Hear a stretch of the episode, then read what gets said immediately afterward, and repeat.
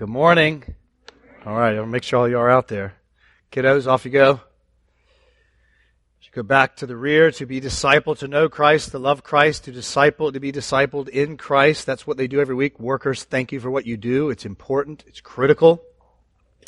Um, I'm going to pray for us in just a minute. Uh, my voice has been trailing for three days, so we're going to pray that I can make it through this sermon. So if it trails off at the end and I'm grasping for air, Uh, know to pray for me, and uh, maybe it'll come out. Let's pray now.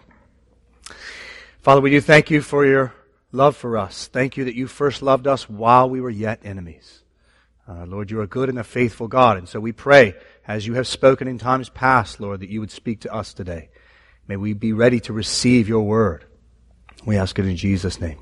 Amen. Uh, well, there are a few things in my life that I struggle with outside of my voice. Uh, these are things that are much more acute, more difficult for me. Um, since the death of my dad when I was twenty-two, I've, I struggle with the fear, uh, with fear in general from time to time. Uh, nostalgia can be harmful for me uh, in terms of fighting against sin and things of the like. Um, self, using my time selfishly. You heard pray, uh, Berkeley pray for that a moment ago. That can be difficult for me. I struggle with that. Something I have to fight against. And one of the other things, that I, a more recent thing that I found in my life that I need to fight against. Uh, last year, this really came to fruition. The Lord led it to me, is to see I need to fight cynicism. Cynicism is defined as believing that people only act in self-interest.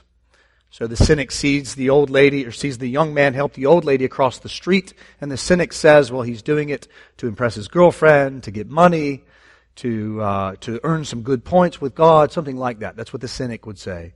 But basically, cynicism is an inclination to believe the worst about people. Sometimes cynics call themselves realists. Just try to get around it. It's a form of doubt, a form of unbelief. It's a kind of uh, settled pessimism that majors on tearing people down. And quite frankly, it's unattractive. And it's not becoming of anyone, but it's especially not becoming of those of us that are in Christ. And so last year, as a result, I've committed myself. I lose a lot of battles, but I committed myself to warring against cynicism. In an age that encourages a great deal of cynicism, I think all of us, I think, could war against cynicism. And so this morning, we're going to get some help. We're going to Uh, see how we can healthily, in a healthy way, confront cynicism and hopelessness and our small-mindedness as Christians. As we continue in our series through Zechariah, we're going to be in Zechariah chapter four and working through to chapter six. So let me encourage you to go ahead and turn there if you haven't already. Zechariah four to six. Now, as a brief reminder, Zechariah is an Old Testament post-exilic prophet. Old Testament meaning he's preaching, his ministry is happening before the coming of Christ. Uh, post-exilic, meaning after the exile, uh, which uh, Israel had been disobedient. They were in exile from the land for seventy years. So after the exile. And third, he's a minor prophet, meaning his ministry is not as large as, say, the major prophets, Isaiah, Ezekiel, Jeremiah. And so that's that's Zechariah's ministry in short. He joins Haggai, another minor prophet, post-exilic prophet, in calling God's recently returned exiles away from the comfort of building their own homes and to the rebuilding of the temple. Now, the temple was the representative, it was a place in which God was to be dwelling with his people. And so the book, or we might call it the chapter of Zechariah, is made up of a good bit of something called apocalyptic literature. Again, just trying to orient us to this book. Apocalyptic historically means the telling of future destruction, but we should also add to that the telling of future restoration. That's what apocalyptic literature does. It's full of strange visions. We'll see plenty of them today. Not unlike many of the movies that we watch today. And so from chapters one to six, Zechariah sees eight visions. I've included a picture of how these visions kind of work together. So you're going to get two pictures today. We, this, we haven't done this in forever. Wow, we're going to see pictures in the sermon. This is amazing. We're really updating things. Uh, but this helps us see. I think it's helpful to kind of, because this, these are difficult books to understand. So they help us understand how these visions work together. Uh, so we've already seen four of those visions, those first four visions in chapters one to three. You recall that the first of those visions was of the angels patrolling the earth and finding that the earth was at ease about the plight or the destruction of God's people. They were sort of fine with it all, and that angered the Lord. That was the first vision. Second vision was God promising to send four craftsmen to bring destruction to those people that cared little for God's people. The third vision was that of the New Jerusalem, that could not be measured, that had so many people in it from the nations there, that where God would then dwell inside of them and then protect them around. And then the fourth vision was last week, chapter three, was of Joshua the high priest who was accused by Satan. Uh, he had filthy garments representing his sin, but a servant of the Lord named Branch would come and give Joshua, he would sort of be a new Joshua, he would be given clean clothes, he would in fact take sinfulness away in one day. And all of this is pointing to the ministry of Christ, who, who is the branch. We'll think about him more this morning. Christ, the branch that is going to separate good and evil. He's going to quiet the accusations of Satan. He defeats sin in the cross and in the resurrection. He gives clean clothes and the New Jerusalem to all that would repent and believe, as well as judging the earth for not trusting him and just being at ease about it all. That's what's happening. And that leads us then to the final four visions of this book, uh, at least this portion of the book. Now, they will be similar themes. You're going to notice as we work through them, they'll be very similar to what we have seen. But before we dive into those visions, allow me to read one verse to kind of orient us to this passage in Zechariah. See, I think many people read the Old Testament much like you sort of read uh, the Washington Post. You, you think Zechariah and books like Zechariah is just this sort of uh, embedded journalist that's just telling you what's happening for Jews, and it's for Jews. Much like Washington Post is sort of telling us what's going on here in Washington, D C for today. But guys, that's not how the, God would have us to read the Old Testament. Not at all. Uh, the Old Testament is Christian scripture that was written for the Church of Christ.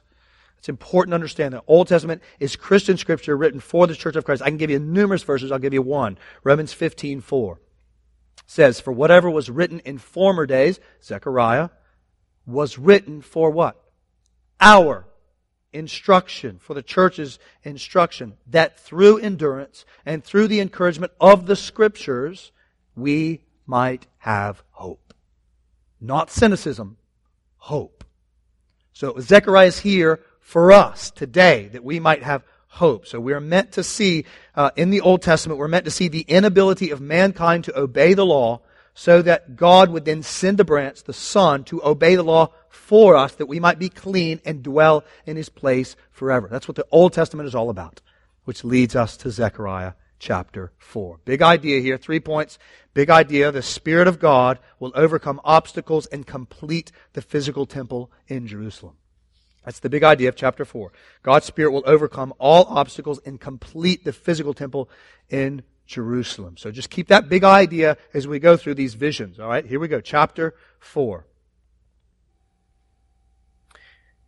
"And the angel who talked with me came again and woke me, like a man who was awakened out of his sleep. And he said to me, 'What do you see?' And I said, 'I see, and behold, a lampstand, all of gold, with a bowl on top of it, and seven lamps on it, with seven lips on each of the lamps that are on top of it. And there are two olive trees by it, one on the right and one on the one on the right of the bowl, and, and the other on its left. And I said to the angel who talked with me, 'What are these, my lord?' Then the angel who talked with me answered and said to me, 'Do you not know what these are?' Well, no, I don't. Anyway, 'No, my lord.'" That's what he says. Verse six. "Then he said to me, 'This is the word of the Lord to Zerubbabel. Not by might nor by power,'" key verse here, "'not by might nor by power, but by my Spirit, says the Lord of hosts. Who are you, O great mountain? Before Zerubbabel you shall become a plain, and he shall bring forth the top stone amid shouts of grace, grace to it.' Then the word of the Lord came to me, saying, 'The hands of Zerubbabel have laid the foundation of this house. His hands shall also complete it. Then you will know that the Lord of hosts has sent me to you. For whoever has despised the day of small things shall rejoice, and shall see the plumb line in the hand of Zerubbabel. These seven are the eyes of the Lord, which range through the whole earth.' And then I said to him, what are the two, what are these two olive trees on the right and on the left of the lampstand? And a second time I answered and said to him, what are these two branches of the olive trees, which are beside the two golden pipes? from which the golden oil is poured out. And he said to me, do you not know what these are? I said, no, my Lord. Then he said, these are the two anointed ones who stand by the Lord of the whole earth. I told you that these visions can be difficult to understand. So let's go to work, right? Let's go to work and try to understand them. Visions are given to picture future events. So in order to understand what is being said here, I've included a picture. Again, two in one sermon. This is amazing. I've included a picture so as to help us understand this vision of the things to come. There it is. So you have what we have here is a lampstand, okay? A lampstand all of gold. Now this is clearly a reference back to the lamp that was constructed of pure gold and placed in the temple in uh, Exodus twenty-five. Same, it's got to be a reference to that, this light. Only this lampstand, a little odd, it's got a bowl on the top of it. And then there's seven lips that connect to seven lamps out of that bowl. And then there are two olive trees, one on either side of the lamp with the branches. We'll come to that. And then verse twelve, there are two golden pipes that connect the olive trees to the bowl and pour oil uh, so as to then light the lamps. Okay. And Zechariah does as we would all do. He looks at this and says, what is this? What's going on here? And the angel responds in verses six to ten, the word of the Lord is that Zerubbabel, who, by the way, is the governor of Judah at this time, he is going to finish the physical temple. That's what is meant by the top stone being laid on top. Verse nine says that his hands will complete it. But notice, it won't get done by Zerubbabel's great might or great strength, nor by Israel's great might or great strength. It's going to happen by the Spirit of God. Thus the declaration when the capstone is placed on top of it. Grace, grace. Because they recognize God did this. Right? And so, uh, the mention of the mountain there is a reference to all of the trouble that is in the way of completing this task of the temple. The Lord will make it plain. He'll take those mountains. Mountains are understood to be difficulties. They're hard to get over. He's going to make them, He's going to bring them down. He's going to smooth it out. Though mountains should stand in the way of this project, God was going to do it. Not by might or by strength or by anyone other than God in His Spirit working through His grace to complete it. Verse ten, we even find that this is all happening in such a way that even people who despise the day of small things will rejoice. In other words, even the cynic will rejoice because it'll be so great. But what does this have to do with that, right? What does this vision have to do with the trees, the branches, the lampstand, you ask? Well, let's start with the trees. From verses eleven to fourteen, Zechariah needs more clarity about the trees, and we learn that the trees have branches which represent two anointed ones. Literally, the word there is sons of oil. Now, we believe those two branches to be Joshua, the high priest, who we just read about in Zechariah three, who we're going to read about again in Zechariah six. That's one of the branches. And then Zerubbabel, who was just mentioned. Haggai chapter one verse one tells us again he's the governor uh, kind of of Judah. Now they are the anointed ones, these two, the branches, and through them the oil, which should be understood, oil should be understood to be the presence of the Holy Spirit. So when a king was anointed, there would be oil over him to represent the ministry of the Spirit.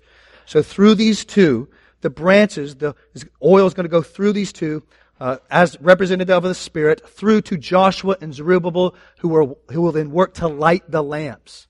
And those lamps, we see in verse ten, are the seven eyes of the Lord as He looks upon the earth. So in other words, like the presence of God looking over the earth.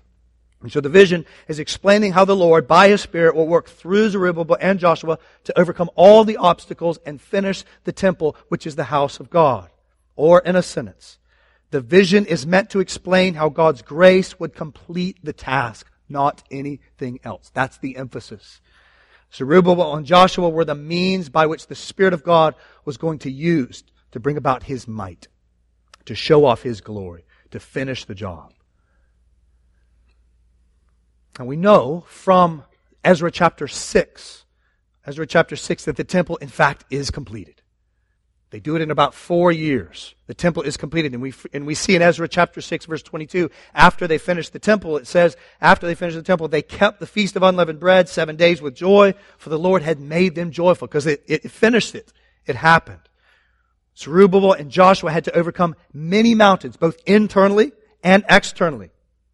But by the Spirit of God, it happened. God did make those mountains plains. He smoothed them out. They had to overcome enemies from without and enemies from within, but God did it. And look at verse nine of our passage, chapter four. All of this is done.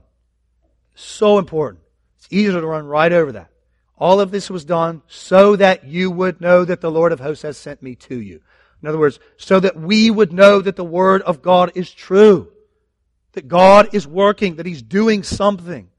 So that we would know that nothing can stop the power of the Spirit working through His people to accomplish His purposes.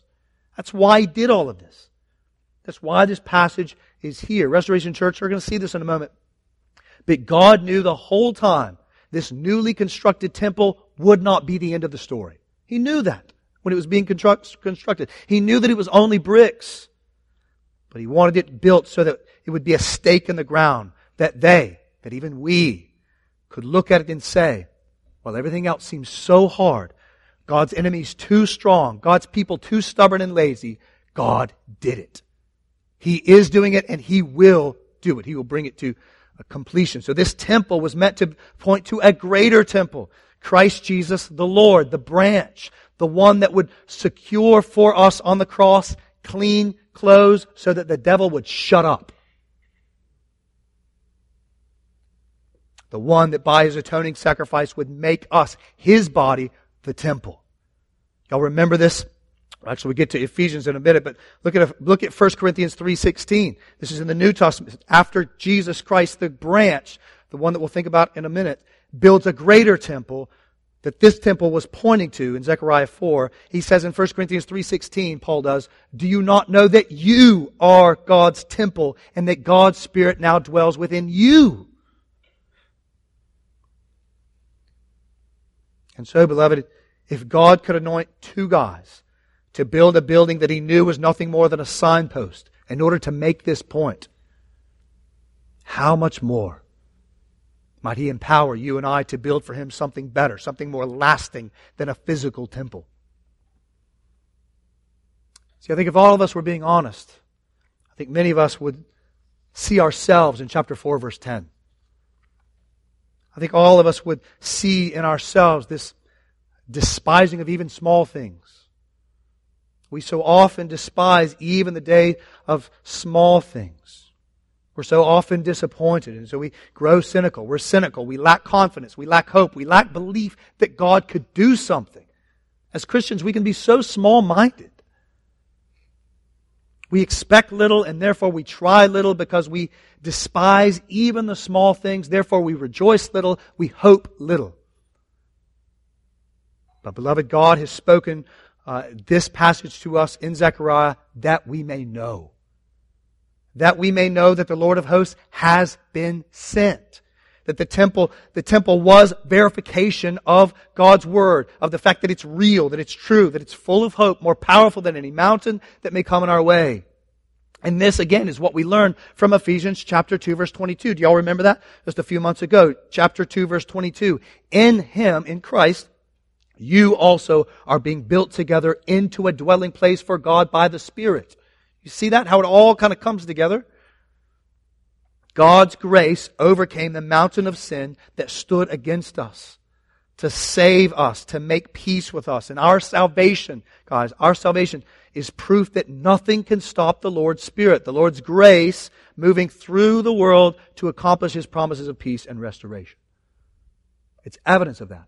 That, the, phys- the, the building of that temple in Zechariah four, all the way to the building of the temple, His church, His people, is evidence. It's proof of the fact that God can overcome anything. And so I ask you, Christian, do you believe that?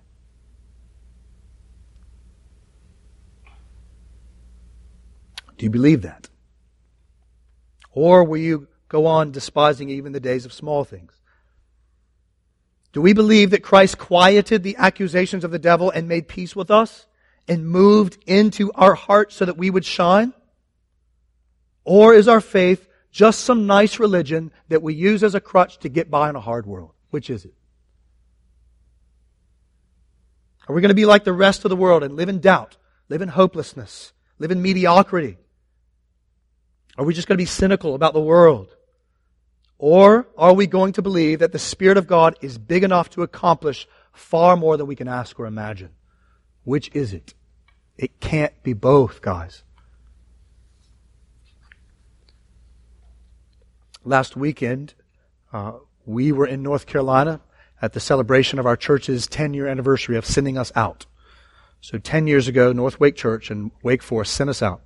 And we went in there and had a good time of just remembering old times. And I, I spent time there in my former city with my former pastors uh, in the church that I used to worship in. And as I did so, I was reminded of a man that used to hope more, that used to be more courageous, to be more hopeful, to be less cynical about what God could do.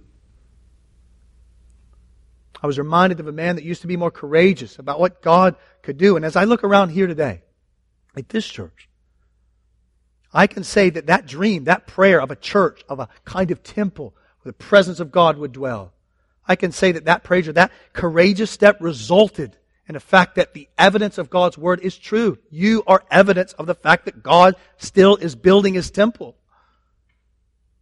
The Lord has sent His Word to us. You're evidence of that. He has done something and He is doing something. This church pictures that the Spirit is stronger than the biggest army. There's nothing they can do to stop us. Against the greatest of odds, God can level mountains and make the greatest cynic rejoice and even say, as it says here, grace, grace, God did it. And so I'm going to fight cynicism in a cynical world. I hope you'll join me. I'm going to choose to believe God's Word, that He's doing something. I'm going to say more often to myself and to others, greater is He that is in you than he that is in the world. I'm going to be more courageous, more hopeful in building others up in Christ. I'm going to stop telling myself, which I do so often, they're too far, they're too far from Christ, it'll never work. It'll never happen. I'm going to stop telling myself when I look at that marriage and go, it'll never get better. I'm going to stop telling myself to, to others that I minister to, they'll never get over porn. I'm going to stop saying those kinds of things to myself. I'm going to stop trying to be so small-minded. And I'm going to try. I'm going to make an effort to live in the Spirit of Christ that more and more mountains in our lives together might be leveled for the glory of Christ and the good of His church. Zechariah four is meant to point us to that reality. I'm going to try to stop living so much in fear, because this God that redeemed me and redeemed you might go out, and then we can picture that He's able to overcome all those mountains. Now, there's more to say here, and we will in just a moment. But for now, we need to turn to Zechariah five. Because here we get some hope for mountains that seem to persist. Because we can see, this sounds hopeful, right? But then life hits us.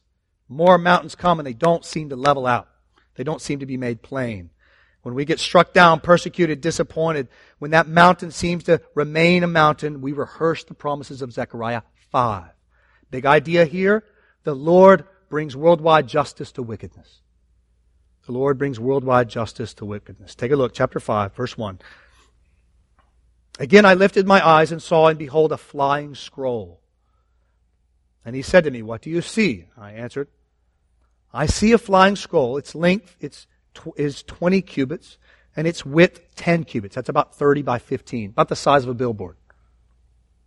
Then he said to me, this is the curse that goes out over the face of the whole land. For everyone who, uh, for everyone who steals shall be cleaned out according to what is on the one side, and everyone who swears falsely shall be cleaned out according to what is on the other side. I will send it out, declares the Lord of hosts, Lord of hosts, and it shall enter the house of the thief and the house of him who swears falsely by my name. And it shall remain in his house and consume it, both timber and stones. Then the angel who talked with me came forward and said to me, lift your eyes and see what is this that is going out. And I said, what is it? He said, this is the basket that is going out. And he said, this is their iniquity in all the land, their sin in all the land. And behold, the leaden cover was lifted, and there was a woman sitting in the basket. And he said, this is wickedness. And he thrust her back into the basket and thrust down the leaden weight on its open. Then I lifted my eyes and saw, and behold, two women coming forward. The wind was in their wings. They had wings like the wings of a stork, and they lifted up the basket between earth and heaven. Then I said to the angel who talked with me, where are they taking the basket? And he said to me, to the land of Shinar, to build a house for it. And when this is prepared, they will set the basket down there on its base. Chapter six. And again I lifted my eyes and saw, and behold, four chariots come coming out from between two mountains. This is the eighth and final vision. And the mountains were mountains of bronze, meant to connote their hardness. The first chariot had red horses, the second black horses, the third white horses, and the fourth chariot dappled horses, all of them strong. And then I answered and said to the angel who talked with me, what are these, my Lord? And the angel answered and said to me, these are going out to the four winds of heaven after presenting themselves before the Lord of all the earth. The chariot with the black horses goes towards the north country. The white one goes after them, the dap- and the dappled ones go toward the south country. And when the strong horses came out, they were impatient to go and patrol the earth. And he said, go, patrol the earth. So they patrolled the earth. And then he cried to me, behold, those who go toward the north country have set my spirit at rest in the north country. So again, we have the final three visions here.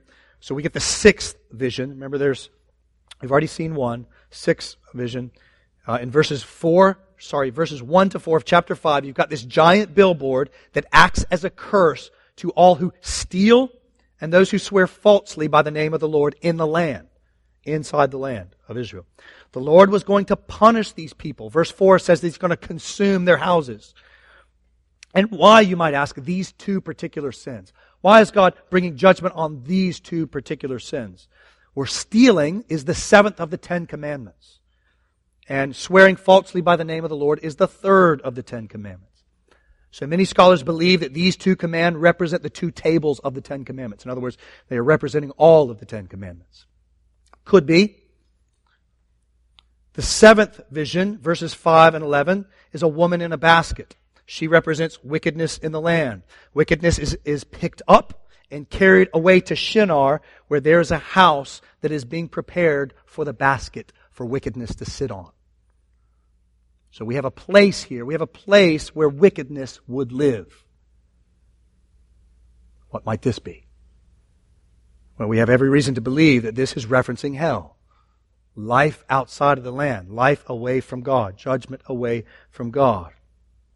And we know that not only because hell is where wickedness comes to live, but also the land of Shinar that's referenced there is where the to- that was where the Tower of Babel was located from Genesis eleven. This is the same place. And this is also happens to be square inside of Babylon. And Babylon, we know, is frequently referred to in the Bible as a representative name for all of God's enemies.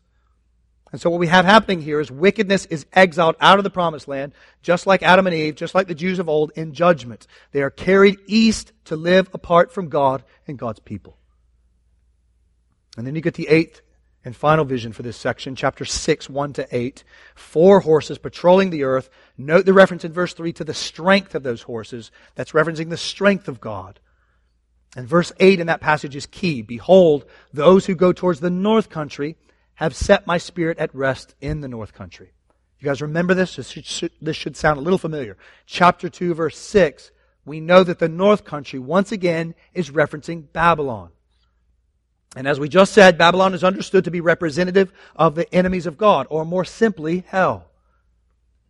You can see this even many years later. Just think about it this way. Guys, back at the end of the Bible, Revelation chapter eighteen, verse twenty-one, they're still talking about Babylon as representative. John writes that Babylon, the great city, will be thrown down with violence and will be found no more. In fact, this chapter in Revelation teaches exactly the same thing that's being taught right here in Zechariah six, one to eight. Namely, that justice, after justice or after punishment is given to Babylon, to the enemies of God, as a result, God's Spirit will then be at rest. In other words, justice has been satisfied to all wickedness in all the earth. From the land in Judah all the way to the ends of the earth. God sees it all. He deals with it all. Which shows us, doesn't it, by the way, that God is a global God. He's not a tribal deity. He sees all and He will bring justice to all the earth. God makes that so clear. And that's what these three visions are all about. The Lord starting with the land and moving out to the whole earth to bring justice, to bring punishment to all wickedness. And guys, isn't this what the whole world longs for? Isn't it? Doesn't everybody want to see wickedness taken care of? Don't we all want to see liars and stealers and wicked people dealt with? Don't we all want that? Well, that's exactly what the Lord is promising here in these passages. Worldwide justice. Martin Luther King Junior famously said that injustice anywhere is a threat to justice everywhere. And Martin Luther King Junior was a pastor. He's frequently preaching for the minor prophets because he understands these notions. This instinct within the entire world to see worldwide justice for evil reveals to us all that there is a God and that He means to have justice. He means to have the same thing that we all want, justice for evildoers. That's that instinct in you being answered. But we have to ask that pesky question again. While we want justice to be served to evildoers around the world, do we want justice to be served to us? Of course we want Hitler and Mussolini and Pol Pot and Kim Jong-un and the K K K and other terrorist organizations. Of course we want them to be taken care of. But friends, this text reveals to us something even more. It reveals that wickedness goes further than that. It goes all the way down to those that steal. Ever stolen something? And those that swear falsely by the name of the Lord. This is even more condemning. I mean, do you know anyone that takes the name of Christ and yet does not in fact love Christ? So therefore they're swearing falsely. I mean, do you know anyone like that? That claim to love God and yet don't actually love God, as ex- exemplified by the fact that they don't live a holy life. They're not interested in living it. They just want to claim God but not actually live a holy life. Remember that haunting teaching, maybe the most haunting teaching in all the Bible, from Jesus in the Sermon on the Mount, Matthew seven, twenty-one to twenty-three, when Jesus says, "Not everyone who says to me, 'Lord, Lord,' will enter the kingdom of heaven, but the one who does the will of my Father who is in heaven. On that day," this is the day of judgment that Zechariah is talking about, "on that day many will say to me, 'Lord, Lord, did we not prophesy in your name and cast out demons in your name and do mighty works in your name?' And then will I declare to them, 'I never knew you. Depart from me, you workers of lawlessness.'" Jesus is describing the same people in the vision of Zechariah five. Those who take the name of the Lord falsely. They will be carried to the land of Shinar. They will be exiled. They will not know the peaceful habitations of the New Jerusalem because they swore by the name of the Lord falsely, not truthfully. They weren't actually in Christ. And so while we might rejoice that God will bring worldwide justice to evildoers, and we should, our joy gets checked when we slow down to consider that we may be in the basket being carried to Shinar. The angels may have patrolled us. We may be stand to be exiled from God's place. And so the instinct for worldwide justice is there because God placed it within us. And He did so so as to point every one of us to the reality that we might stand to receive punishment. Revelation twenty-one eight is crystal clear. It says there that the cowardly, the faithless, the detestable, the murderers, the sexually immoral, sorcerers, idolaters, and all liars, their portion will be in the lake that burns with fire and sulfur, which is the second death. It's crystal clear. So how do we get relief? How do we stay in the New Jerusalem? Or how do we get to the New Jerusalem and not go off to Shinar? Well, that's what the rest of Zechariah six is going to tell us. We've seen so far that God will, by the power of His might, complete that physical temple so as to point us to a greater temple. We've seen that God will have worldwide justice. And now thirdly and finally, we see in chapter six, verse nine to fifteen, big idea here, the branch, the priest king, will build a forever temple. The branch, the priest king, will build a forever temple. Look at these final verses. "And the word of the Lord came to me. Take from the exiles Haggai, Tobijah, and Jediah, who have arrived from Babylon, and go the same day to the house of Josiah, the son of Zephaniah. Take from them silver and gold and make a crown, and set it on the head of Joshua the son of Jehozadak, the high priest. And say to him, Thus says the Lord of hosts, Behold the man whose name is the branch, for he shall branch out from his place, and he shall build the temple of the Lord. It is he who shall build the temple of the Lord, and shall bear royal honor, and shall sit and rule on his throne. And there shall be a priest on his throne, and the council of peace shall be between them both. And the crown shall be in the temple of the Lord as a reminder to Helam, Tobijah, Jediah, and Hen, the son of Zephaniah. And those who are far off shall come and help to build the temple of the Lord. And here it is again. And you shall know that the Lord of hosts has sent me to you. And this shall come to pass if you will diligently obey the voice of the Lord your God. So I want you to notice now, guys, there's a bit of a change. Now we're moving on from the visions. Now Zechariah, or Zechariah has to go do something. Note the urgency there in verse ten. Take these guys in the same day. So what is happening here is the Lord is moving the eyes of the people beyond Zerubbabel's day and Zerubbabel and Joshua's temple to another temple that will be built by the branch. You can see that in verse twelve. He, the branch, shall build a temple. Now we've already seen from chapter four, right, that Zerubbabel is going to finish a temple. But we see another temple here. But this branch is going to build a better temple. And we've met this branch before, haven't we? Met him back in Zechariah chapter three. We know by the way that he's prophesied of in both Isaiah and Jeremiah, before even the exile. But before we discuss that branch, we need to see that the Lord wants, uh, see what the Lord wants to do with this silver and gold. There's some, there's some symbolism happening here. We need to pay attention to. We need to see what the Lord wants with that silver and gold from these recently returned exiles. It's going to turn that into a, turn that silver gold into a crown. Now, think about this, guys. Surely there would have been gold and silver already in the land that they could have used. It's already existing there. But by using the recently returned silver and gold from exile and putting it into use that same day, the Lord was saying, I'm going to take the wealth that existed in the nations in exile, as is evidenced by the fact we can see it walking in that same day, and I'm going to bring it in and I'm going to make something out of it. I'm going to make something out of the silver and gold of the nations. I'm going to make the wealth of the nations as a crown for the branch. So just as Joshua, as the high priest, he's the one that's sitting down here in Zechariah chapter six. Just as Joshua as the high priest was a symbol back in chapter three verse eight. You can go back and read that. Joshua was a symbol back then, so he is a symbol here. Joshua is pointing to someone else. He's pointing to this branch. The crown of silver and gold is placed on his head, and eventually it is taken off his head, placed in the temple to illustrate the branch was going to go from his place, bear royal honor, and sit and rule on his throne in the presence of God.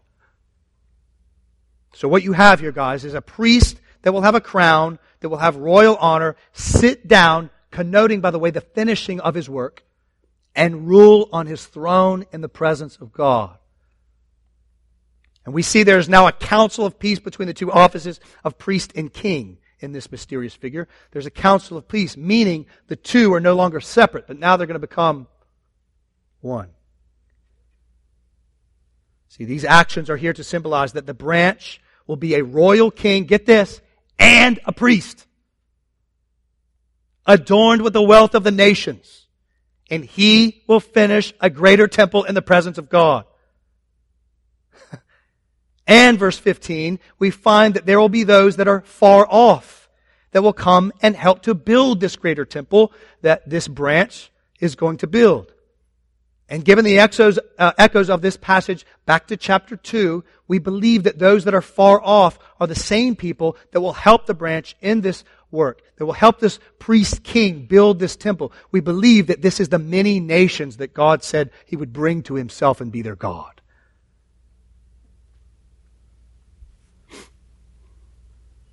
So let me pull the shadows off and shine the light directly on this mysterious figure.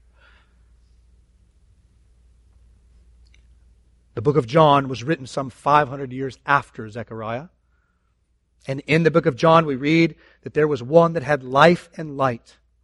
And his light, like those lamps, his light like those lamps, shines in the darkness, and the darkness, we learn in John one, could not overcome him. He even says in John fifteen, this one that came, he called himself the vine, the branch. And we know this light to be Jesus the Christ. In chapter two of John, we see Jesus go into, catch this, I, I had to laugh out loud, just the Lord having fun with us. Jesus walks in John two, he walks into the very same place, that temple that Zechariah and Zerubbabel built. five hundred years later, walks in there. And when he walks into that temple, he sees that they've made a mess of the temple again. People were literally in the temple, treating it like a shopping mall, profiting off of God and His Word for themselves. Once again, they're tending to their own paneled houses. And so, Jesus understandably gets very upset. The religious leaders of the day show up to him and they say, "Who the heck do you think you are, buddy, for getting upset about all this?" And Jesus says famously in John two nineteen, "Destroy this temple, and in three days I will rise it up."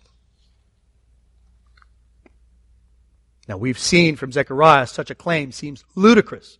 It took at least four, five, six years to build that one that they built. We know it took long, but more than that from the first one. The Jews, of course, knows this, but John gives us the inside scoop. John two, twenty-one to twenty-two, right after that, he says he was speaking, Jesus was speaking about the temple of his body.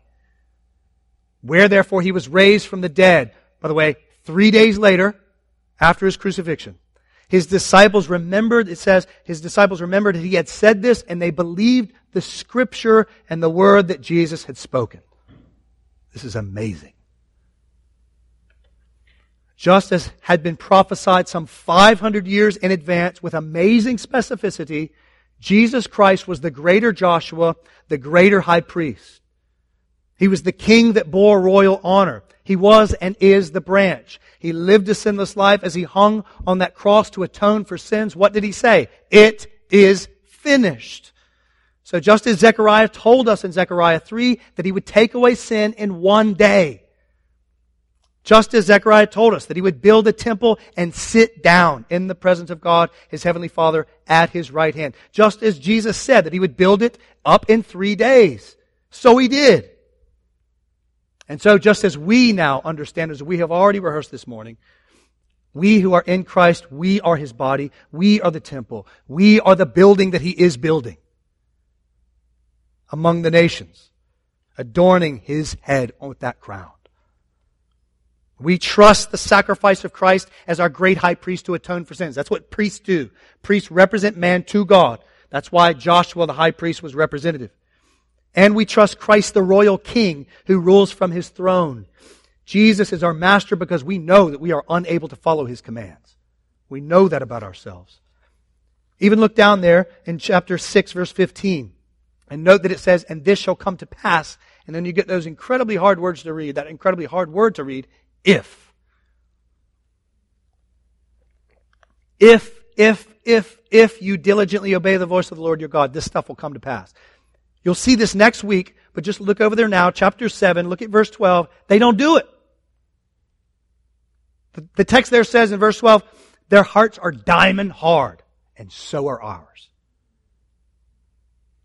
God always knew that there needed to be a greater priest that would offer a greater sacrifice that could atone for our sins. That's what the book of Hebrews is all about. Jesus as the great high priest. God also always knew that there needed to be a greater king who would rule over us because we are unable to rule over ourselves. You heard Berkeley pray for that. And so in love, He sent His Son to do for us what we could not do for ourselves. And because He did, now we, the nations, can come out of exile into the New Jerusalem and adorn Christ the priest king who sits on His throne, ruling the nations, ruling the world. Now we can come and be the temple and say, as they did in Zerubbabel's day, how did all this happen? Grace! Grace! God did it. He overcame the mountain of my sin in Christ. He's made it plain. In Christ He has done the impossible. And because He did, because Christ is the cornerstone of a new building and a lasting temple, He then could employ us, the church, to go out and continue building it up until He returns. which is why he said what he said after he resurrected from the dead, when he said, all authority has been given to me, King, on heaven and earth. Therefore, go and build the temple. Go and make disciples, baptizing them in the name of the Father and the Son and the Holy Spirit, teaching them to obey all that I have commanded you, and I will be with you. And he can be with us because he's the temple. We're the temple. He's in us. I live in you as you go out and build. And so, beloved, build. Build the temple. Build the church. Plant churches. Plant this one. Spread the gospel. Build it up. And know, Jesus tells us that the gates of hell will not prevail against us. No mountain, as we have learned, can stand in the way of this temple, because this temple is Christ, the branch himself. And no weapon formed against him will stand. Nothing can stop his church. Go check out persecuted countries. Every single one of them, the church is doing better there than it is here. Every enemy will be carried away to Shinar. Every friend, every son or daughter of Christ will be brought into the New Jerusalem, where we will enjoy His counsel of peace forever. And back here into Zechariah, we see again why the Lord commands Zechariah. Verse fifteen, chapter six. The manifestation of these promises was given so that you would know that the Lord of hosts has sent me to you. Do you, do you hear this rep- repetition? So God's doing all this, and He's telling all this beforehand so that we would know that God's Word is not a fable. It's true. It's happening. It is happening. So guys, that's exactly why we have the Lord's Supper. Because we forget. He gave us this, just like God gave the prophecy to Zechariah. He gave us this meal to remember. He has done it and He will do it, and nothing can stop Him. So we take, remembering, refreshing, giving ourselves hope to overcome cynicism and to go out into the world and build the temple for the glory of Christ. It's why He's given it to us. And so I ask you, beloved, what is keeping you from making the disciples, making disciples of all nations? What's keeping you from doing that? What is keeping you from believing that God levels mountains, destroys diamond-hard hearts in order to make them His own? You might get rejected. So what? You stand to inherit an eternal kingdom. Don't you believe? Don't you believe that you are the temple? Don't you believe that He is building up that temple through you, through us? Don't you believe His promises? Of course it's hard. Of course it's hard. The whole symbol of our faith is a cross. Christ promised us that it would be hard. But we have hope. The whole world doesn't. We do. We have reason to keep going. Romans says, may the God of hope fill you with all joy and peace in believing. Not being cynical. So that the power of the Holy Spirit, you may abound in hope. Power of the Spirit. So now the oil of the olive trees, the Spirit of God, runs through our veins. And now He intends to build His temple through the church, through us. He intends to have the wealth of the nations at the foot of His throne. And from His strength, not our own, not our own. It is our part to not tend to our paneled houses, but to get out there and work for the glory of Christ. To toil, to suffer, that Christ the branch, the royal priest king, may soon have His reward. And soon enough, soon enough we will be with Him in the New Jerusalem. The temple will be built. That temple that's built without hands. We'll be in it. And we'll be glad that we gave our all for the work of making disciples for the glory of Christ. And so, beloved, don't be a cynic. Be hopeful. Believe. God makes mountains into plains. He still does. This meal represents that. He did it with me. He did it with you. And I don't know about you, but my heart is rock hard, just like those other disciples. And He's done it with me. He can do it with you. He can do it with somebody else. Look to your priest king seated on the throne as He builds His church, and press into the fields. Lean upon His strength and not your own. Of course you can't do it.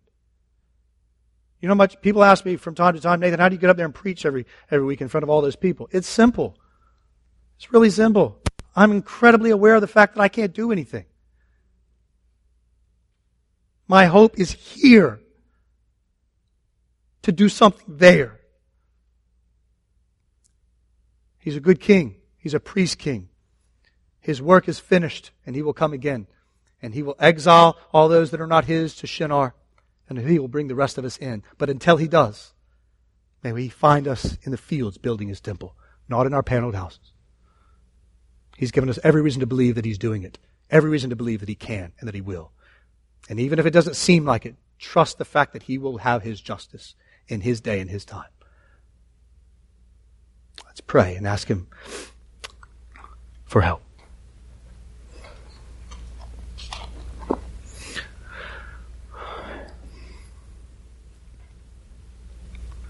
O priest king, branch, as you are seated now, hearing our prayers, we rejoice that you have come and that in three days you built a new temple and you are building it again through us. Oh, what a privilege.